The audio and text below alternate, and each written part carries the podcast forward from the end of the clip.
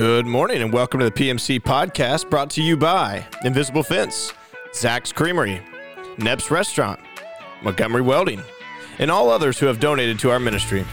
Myself, Josh Schwartzentruber, and my co host Nate Raber hope you enjoy our episode today as we dive into biblical truths, talk to brothers and sisters in the faith, and explore what God is doing in the lives of his people. We pray today that God would be glorified. All right. Welcome to the PMC podcast. I'm Josh Schwartzentruber, joined here with my co host Nate Raber on another beautiful Friday morning here at Providence. The last Friday of the school year. Do the whole. I've been doing the whole joke this year that with this week with the kids. Like, hey, guys, are you this the is your last uh, PE of the year? Are you the see you next year guy? yeah, that's the last PE of the year. Uh, the kindergartners they say, "What? No, we want more." Well, I'll see you next year, guys. Uh, that's bad. Was it? Rowood. Oh, oh boy. Was it right here? Yeah, That's a lot of work for that. yeah. I, I haven't labeled. This was take two of our whole thing, anyways.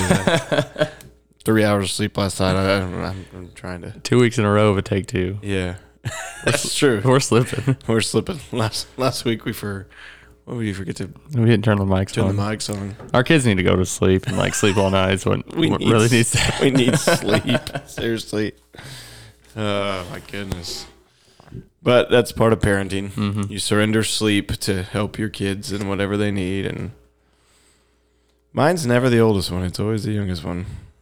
My wife actually, bless her heart, slept with both my kids last night, Man, and and I got a full night's sleep for the first time in long time. a very long time. Yeah, that's nice. So, thank you, thank you to my dear wife. Yeah. My wife was trying to do Camden, but uh, he was just crying Not having it. And he cries so loud, and then I can't go to sleep. Mhm. Yeah, yeah. So, in Oakland, he sleeps through hurricane. So, always has since he was been born. That dude, that dude's out. he sleeps hard, very hard, all the time.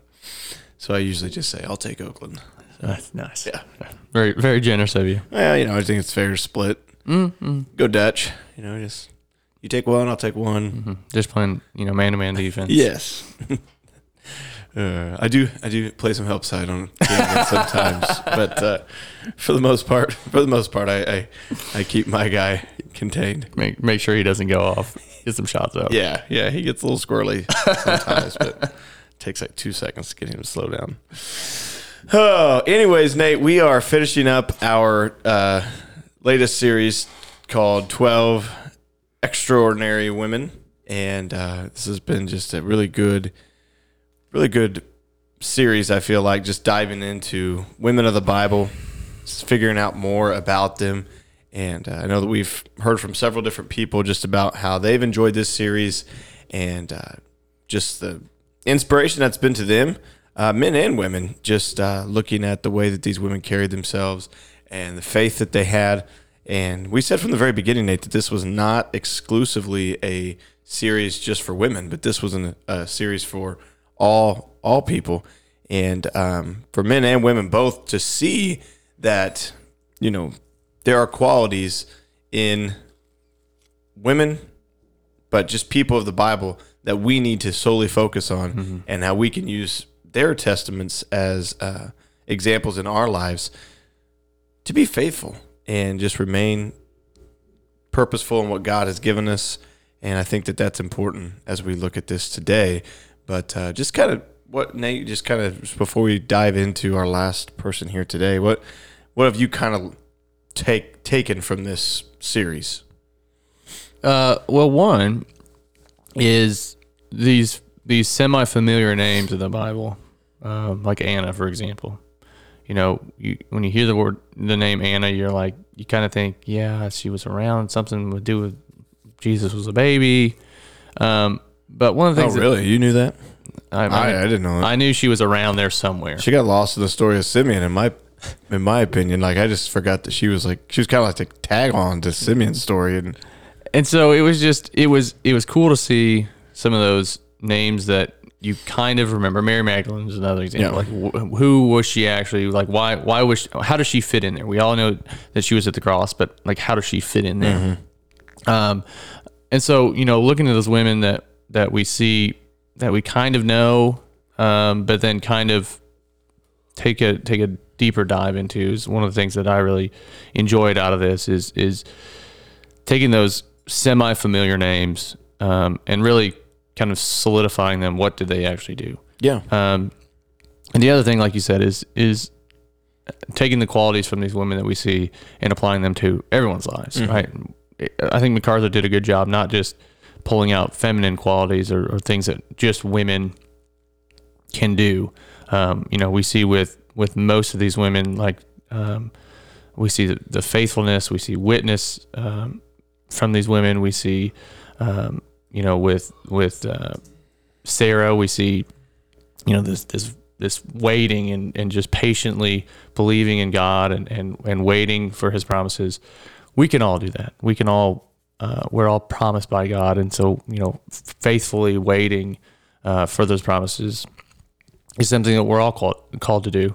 Um, and so that's really what I enjoyed out of this is, is digging into these women, um, kind of understanding them better and then seeing how their qualities can be applied to each and every one of our lives. Yeah, and and the importance of each one of them in Scripture, even though they may have not been in prominent positions or leadership positions. I mean, you, you look back on all the women that we've did done, and it's important to note that you know if we think think back, really the only one that has any kind of worth today, I guess you could say, and we kind of made sure that we put her in proper place was Mary, the mother of Jesus.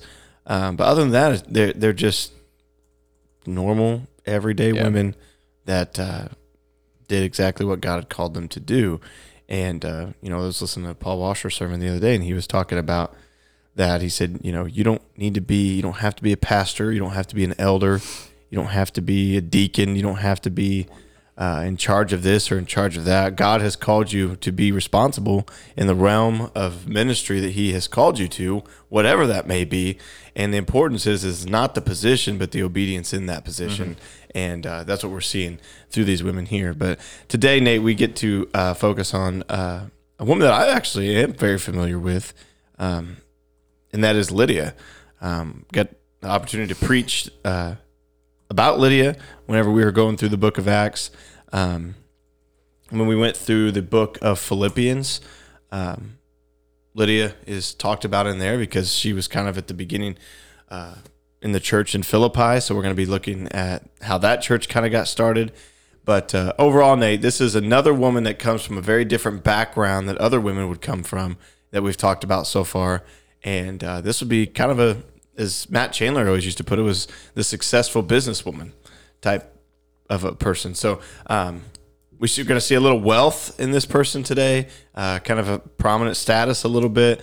So once again, just another person in another area of life that is still obedient to the word of God, and through her life, we get to see uh, an example of how we can live.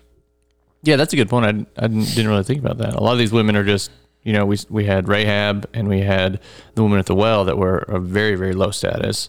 Uh, Martha and Mary were pretty average women. Um, Anna was just an old lady.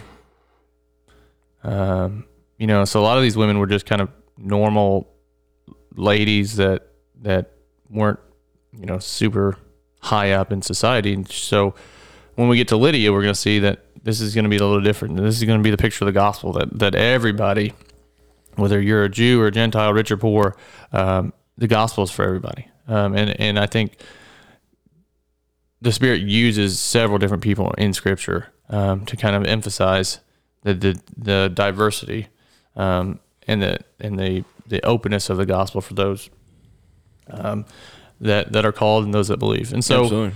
when we see Lydia here, um, we see her in the in the town of Philippi in Greece, and so this is going to be in Paul's second second missionary journey uh, when he goes into um, this this area here in Greece. And so Lydia was actually probably MacArthur says from uh, what today is Turkey, uh, Asia Minor. She had a hometown of Thyra- Thyra- Thyatira. Thyatira. Nice. I've, i like I said, I've preached over Lydia before. yeah. Usually, Seller of purple goods, all this stuff. Yeah. I, I didn't read this chapter, but I- Nice. yeah.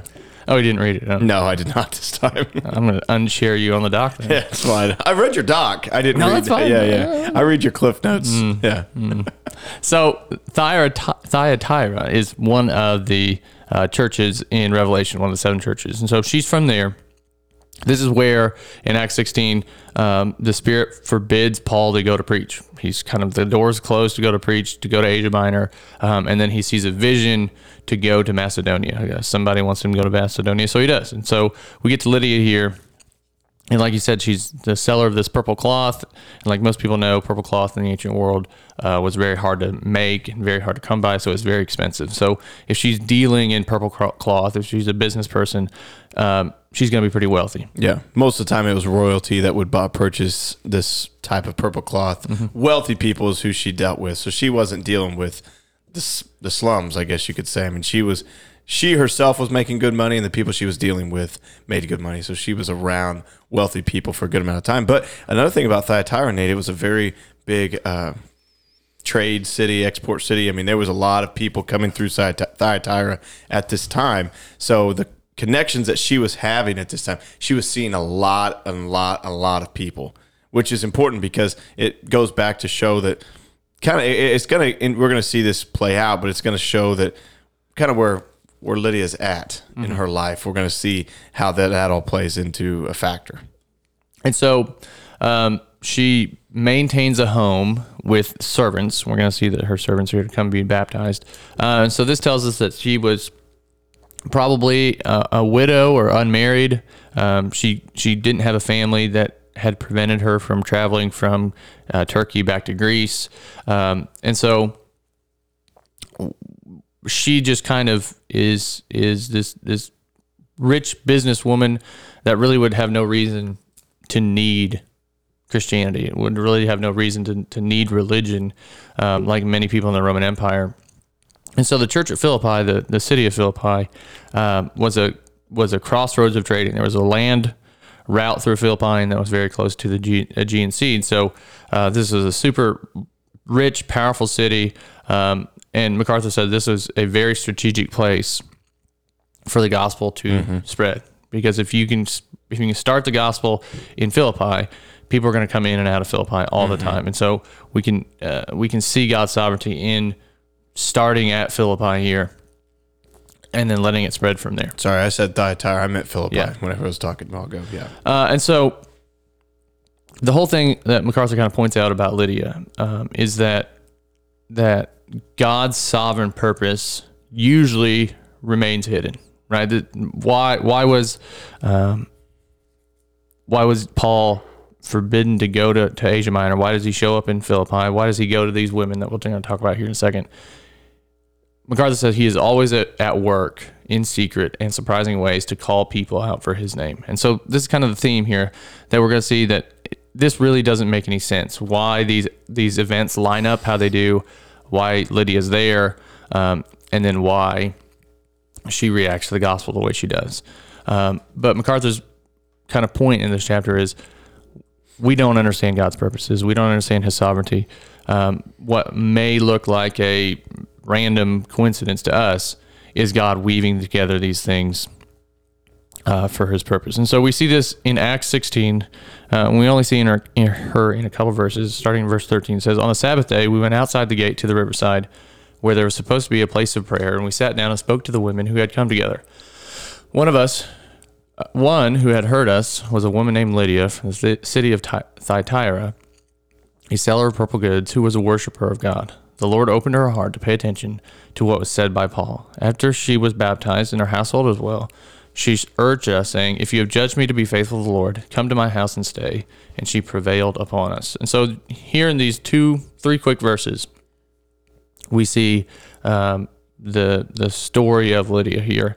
Um, and so, the reason why um, Paul is at a riverside and not in a synagogue is because there had to be enough Jewish people living in an area for a synagogue. And so there, there obviously weren't enough Jewish men uh, in Philippi to, to kind of start a, a synagogue. And so, according to Jewish law, women were permitted to go and kind of pray together. And so this is what's happening here: that the women are praying at this at this riverside, and so um, Paul goes to the to the Jews first, and then to to the to the Greeks. Right? He he always goes to the Jews because if he goes to the Gentiles first, the Jews would would have nothing to do with Christianity.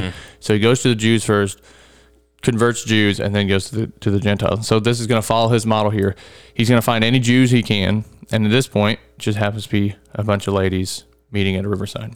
Yeah, which is interesting because, like you said, there's no place that they can go to worship. So he was going out and seeking this, which is also an interesting part of God's sovereignty.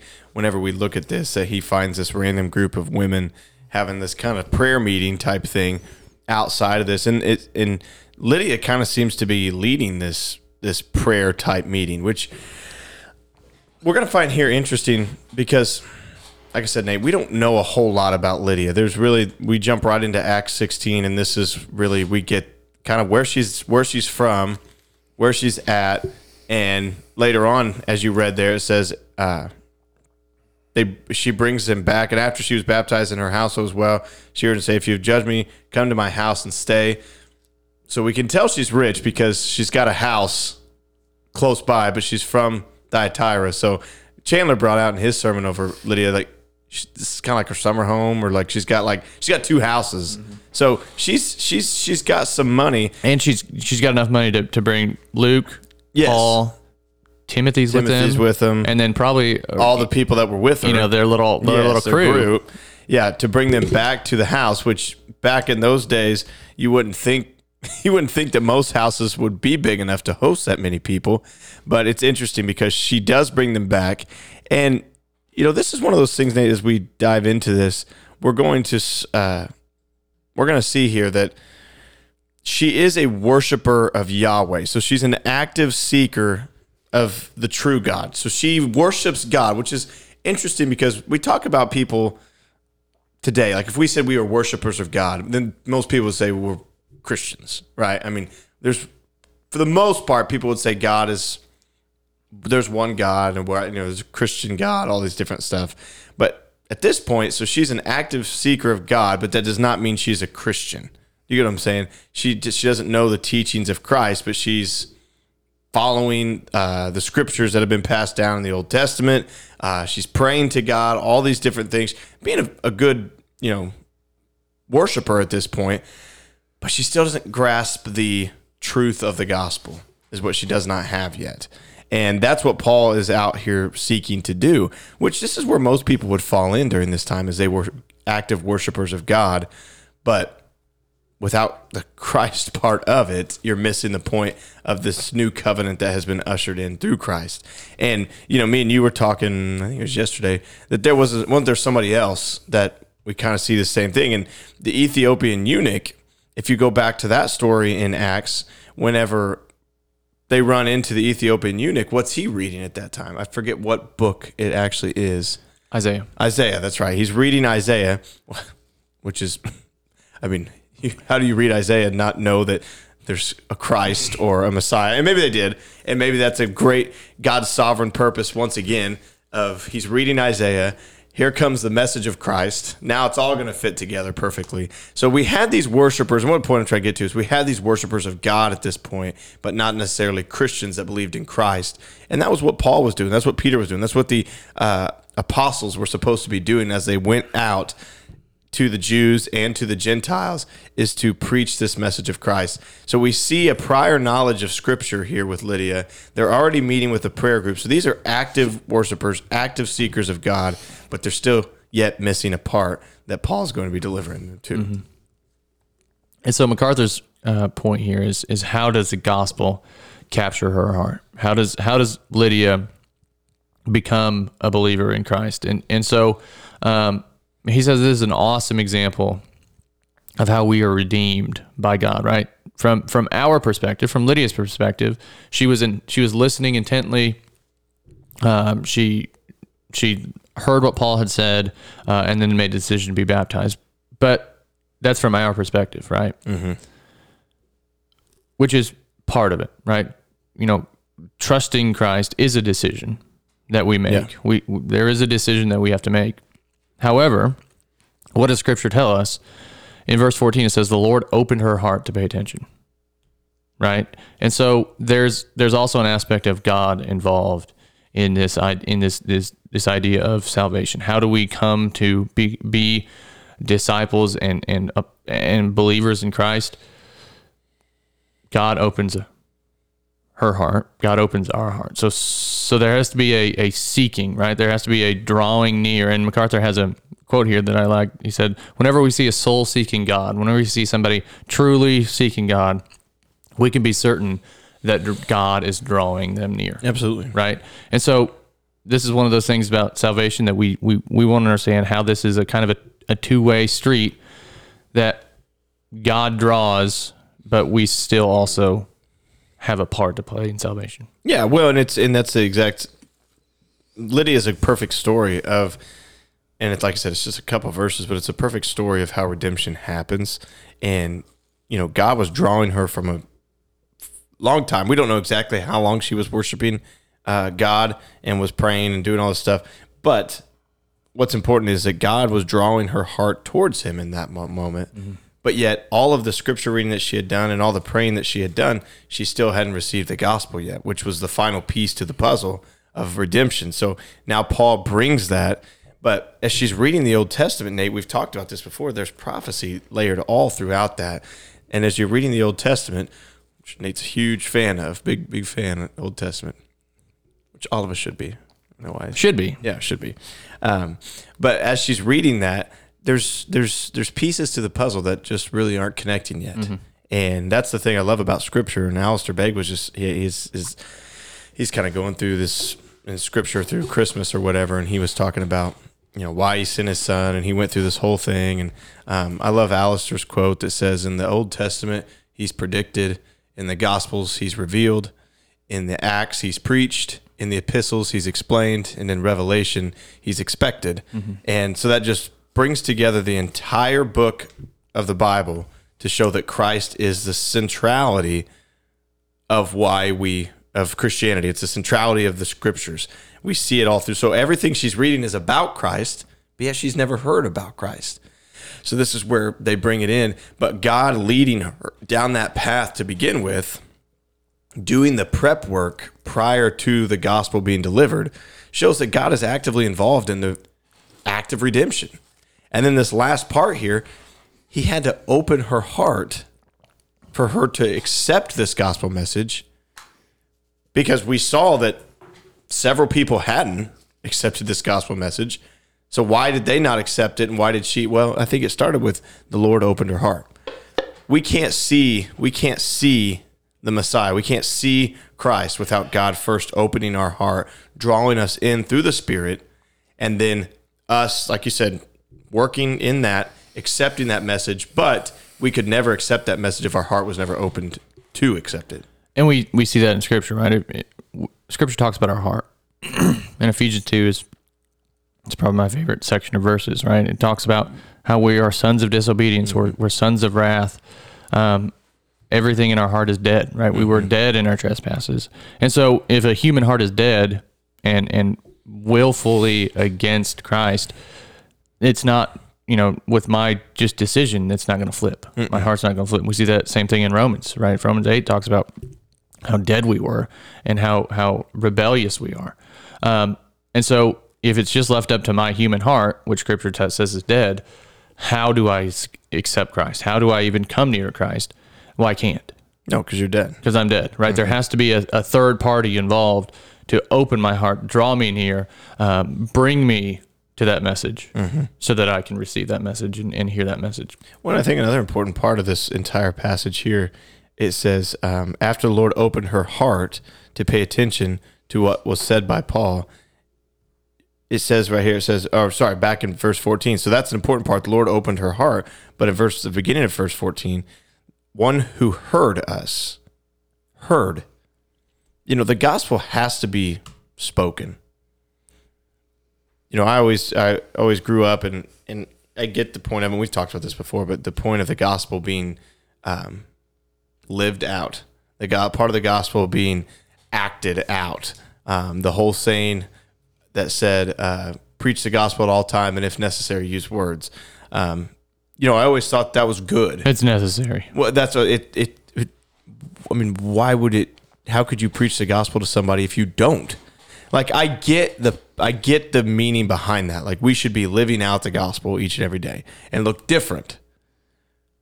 But if we don't have a reason for why we're different and why we live the way that we live, then the person nobody's ever going to want to follow that. So we have to be able to speak it, which is what we're seeing here from Paul, so the ears can hear. It says, Blessed are those, blessed are the feet who go and preach the good news. So the ears can hear. I mean, that's that's that's the important part here. So yes, God opens the heart, but there's a aspect of us as believers that have the responsibility of preaching the gospel.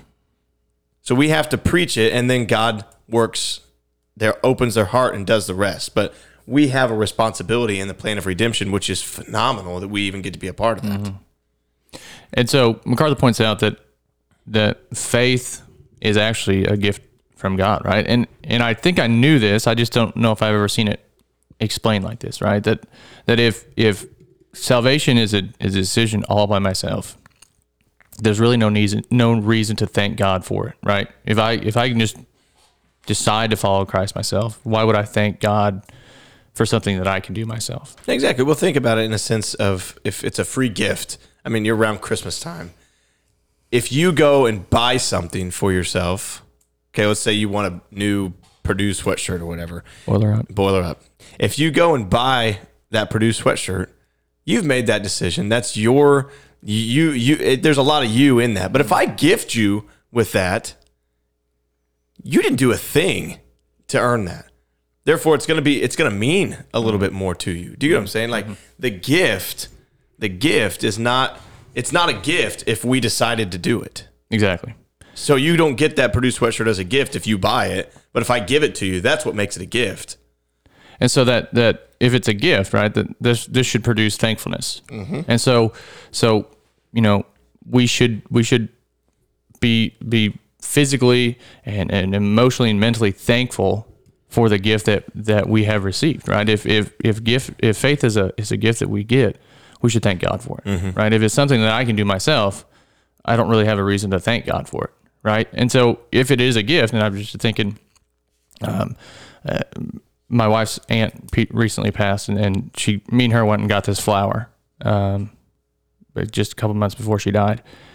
Now every time I see that flower, right? She didn't give it to me, but but I, uh, it's mine now, right? Because every time I see that flower, I'm gonna think of her, right? And so every time I, I I think of salvation, I should think of of, Yeah. of God, right? Because that's a gift that He gave me. If I every time I think of salvation, I did myself, like oh, you know, I, I, I should get a little bit more prideful and I should, you know, I could, I could do that. Right. And so if it's a gift, we should often and often do think of the sender, the, the person that gave us that gift. Every time we see that gift, we should think of that, um, of that gift, um, or think of the person that sent it to us. Yeah. And this quote that MacArthur has here said, This is why we pray for salvation for our loved ones.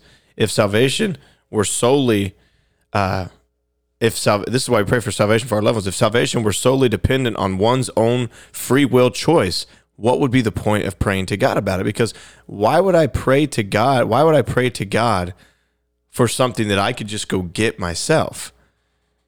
That's what that's what makes no sense. If I'm going to be praying to God, that I'm asking God to bring something to myself, bring something to loved ones that I have.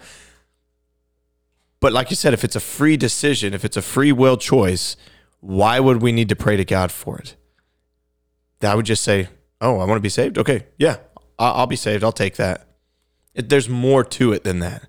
And like you said, I think making sure that we know that God is the source behind our salvation, not ourselves, ultimately brings us to a place of thankfulness.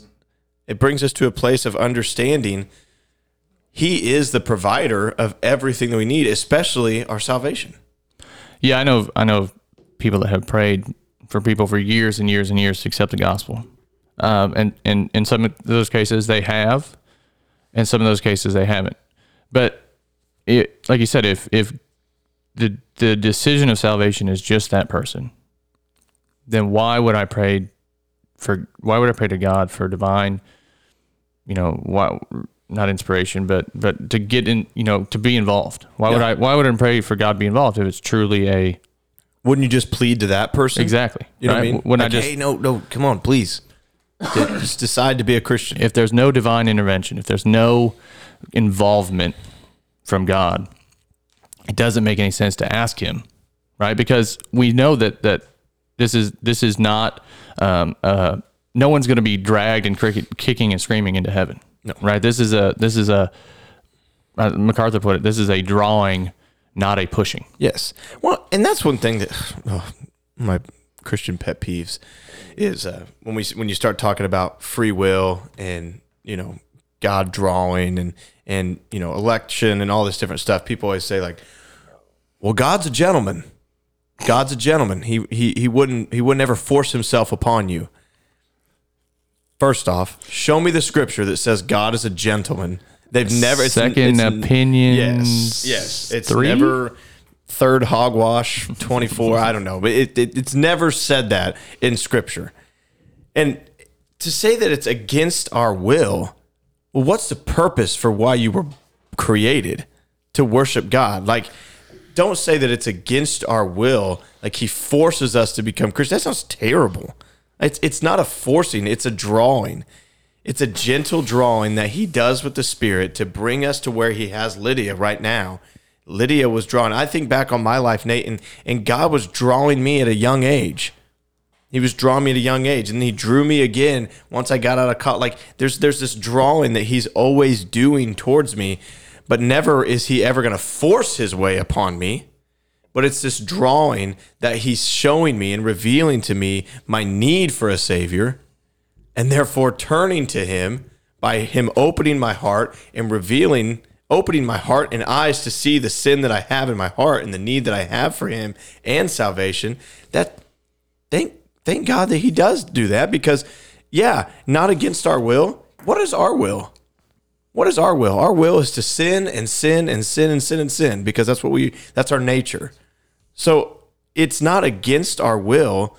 It's not against his will but our will to sin all the time God draws us to something better. He draws us to something bigger. He draws us to something that brings us to salvation. And uh, I, like that. I'm sorry. I get on my soapbox about the God's a gentleman. He wouldn't do that stuff. It's like nobody. It's, this sounds bad, but this they're almost making it like God's raping us with salvation. You know what I'm saying? Like He forces this upon you. He brings you in like that. That's what you're saying. I'm like, that's not what I'm saying at all. I'm saying that it's a gift that He's drawing me to because, and it makes me even more thankful for salvation if you think about it in those terms. Yeah, when that But we arg- give up a sense of control whenever we say that, and I think that's what people don't like about it. but that argument is is wrong in several ways because then you're for then you're then you're framing salvation as a bad thing. Like I don't want, I don't want that. Don't, Yeah. don't put that on me. Force me into that? Don't put that on me, Ricky Bobby. Yeah, I mean, seriously, like, like, oh, okay. So you get to spend eternity worshiping your creator. Your creator, man, what a what a tough break. Like what? So we see that that her her her ears were opened. We see that Lydia uh, pays attention to what is said by Paul, and and the Greek word here is is is like very intently listening, right? She's not just kind of overhearing or, or kind of eavesdropping. She's very intently listening to what Paul is saying here about the gospel. He's he's he's putting together all those those Old Testament verses he's putting the pieces together of how Christ is the Messiah, of how he fills those Old Testament verses.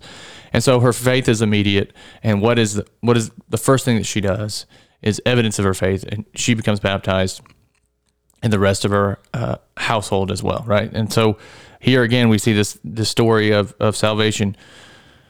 This is a gift from God. You receive salvation, and then what do you what do we see with all these women when they see the Messiah or or experience salvation, they want to go tell somebody about it or they want to get baptized. And so there's an immediate reaction. Um, and so her reaction is is to go to be baptized and then beg strangers, right? These these group of people, probably 10, 20, 30 people to come to her house and stay um, for an indefinite time because Paul had gone to Philippi and didn't really have any plans. Uh, and so she she told them to come and stay for however long they wanted. Um, and so we see Lydia here um, really show and have evidence of her faith uh, with a couple acts that she does right after she she hears and accepts the word. Yeah, she becomes a very big part of the church in Philippi, basically. And you know, they you talk about where was the first church in Philippi formed at? Well, it was at Lydia's house. You know, we see our first uh, church being kind of formed here. These people are meeting here, and we see later on that we see that this becomes a meeting place for for a bunch of different people. Um, soon after this, we see uh, Paul and Silas get thrown into jail in Philippi, where they're at in jail. They there's a conversion of the Philippian jailer. Um, you start to see a, a turn happening in Philippi that ultimately leads to the book of Philippians, which is interesting that this is where we fall because that's the next book that we're going to be going through here at church. But as you look at this, Lydia was a big part of that. Lydia was a big part of this movement that was coming in to Philippi, and uh, her being willing to host people, use her resources to be able to further the kingdom of God is exactly another example of Lydia that we can see is yeah, she's been blessed with wealth, she's been blessed with we think just by assuming here in the passage multiple different houses, large houses, we see this happen, but she's using these resources as now these may have been things that she felt like she had earned or gained. Now she maybe looks at them in a sense of this is what God has given her. So therefore she's going to use that to continue forth this ministry. And you you truly see salvation genuine salvation in Lydia based on the acts of how she responds after receiving the good news. Mm-hmm. And I think that's important because we can see sometimes false conversions happen, but we see this act of Lydia happen right away. Therefore, we know that this was genuine. Yeah, and and like MacArthur points out that the the real cost of of transforming her life and the real cost of accepting the gospel was probably more than the money just to feed these guys, right? We see that Paul and Silas is going to be are going to be thrown in jail in in Philippi, and this really the next section of verses. Um, and so, you know, now there's kind of this this this idea around these new Christians, these new people coming into town. Lydia's associating with them you know, probably some loss of business, mm-hmm. maybe some prison time, some bad will in the community, right? She's not this, she might, might have been this upstanding citizen. And now she's kind of viewed as this this outcast because she's hanging around with this riffraff. Yeah. Um, and so you know she puts a lot on the line here, um, a lot of her worldly things on the line by the gospel um, and, and and her like you said her fruit. What what does she do after she becomes converted.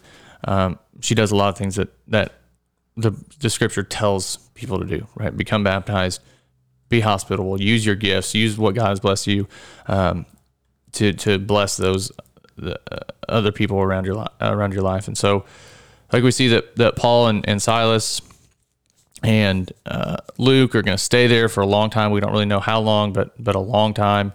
Um, starts a small church and MacArthur wraps up saying that that everything that made her exceptional, like all the women that we've we've covered so far, was a working of God in her heart. It wasn't herself conjuring up enough might and, and ability and, and compassion.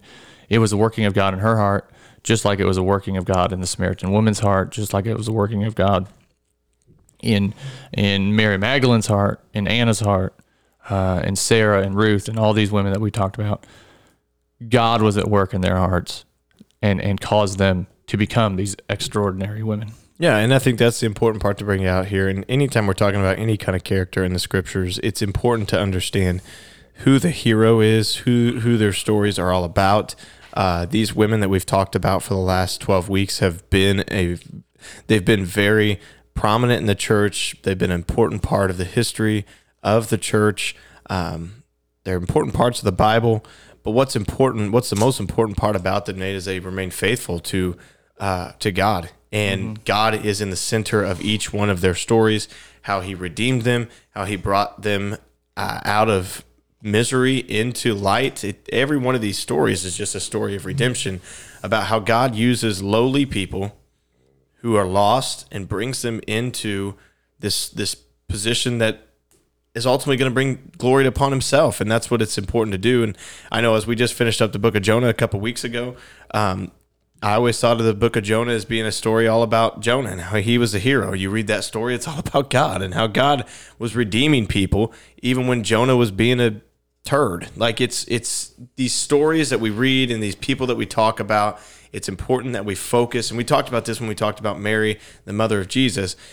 Great individuals who showed great faithfulness, but in that faithfulness, at the core, was an obedience and love for God that He had brought them to the place that He had brought them to. And that's ultimately where we got to turn to is we've got to be obedient to God, and in doing so, He will re- receive the glory in our lives in small ministry, medium ministry, sm- small ministry, whatever it may be, large, big, small, it doesn't matter. Whatever position you're in, we need to be bringing the glory and honor to God, and that's what we see here um, with Lydia and all these other women that we've talked about so far. God is the central part of their story. Amen. Okay. Well, thank you, Nate, for finding this book for us. It was a blessing to go through this, and uh, we're going to do a Christmas episode next week, I believe, just kind of focusing on that. And then after that, we've got a little surprise series coming up. Uh, got a little teaser out there, but uh, maybe bring you back to your childhood a little bit. hopefully, not ruin it, but hopefully, you know, bring some truth to it. So, I'm Josh Schwartzentruber with Nate Raber. God bless.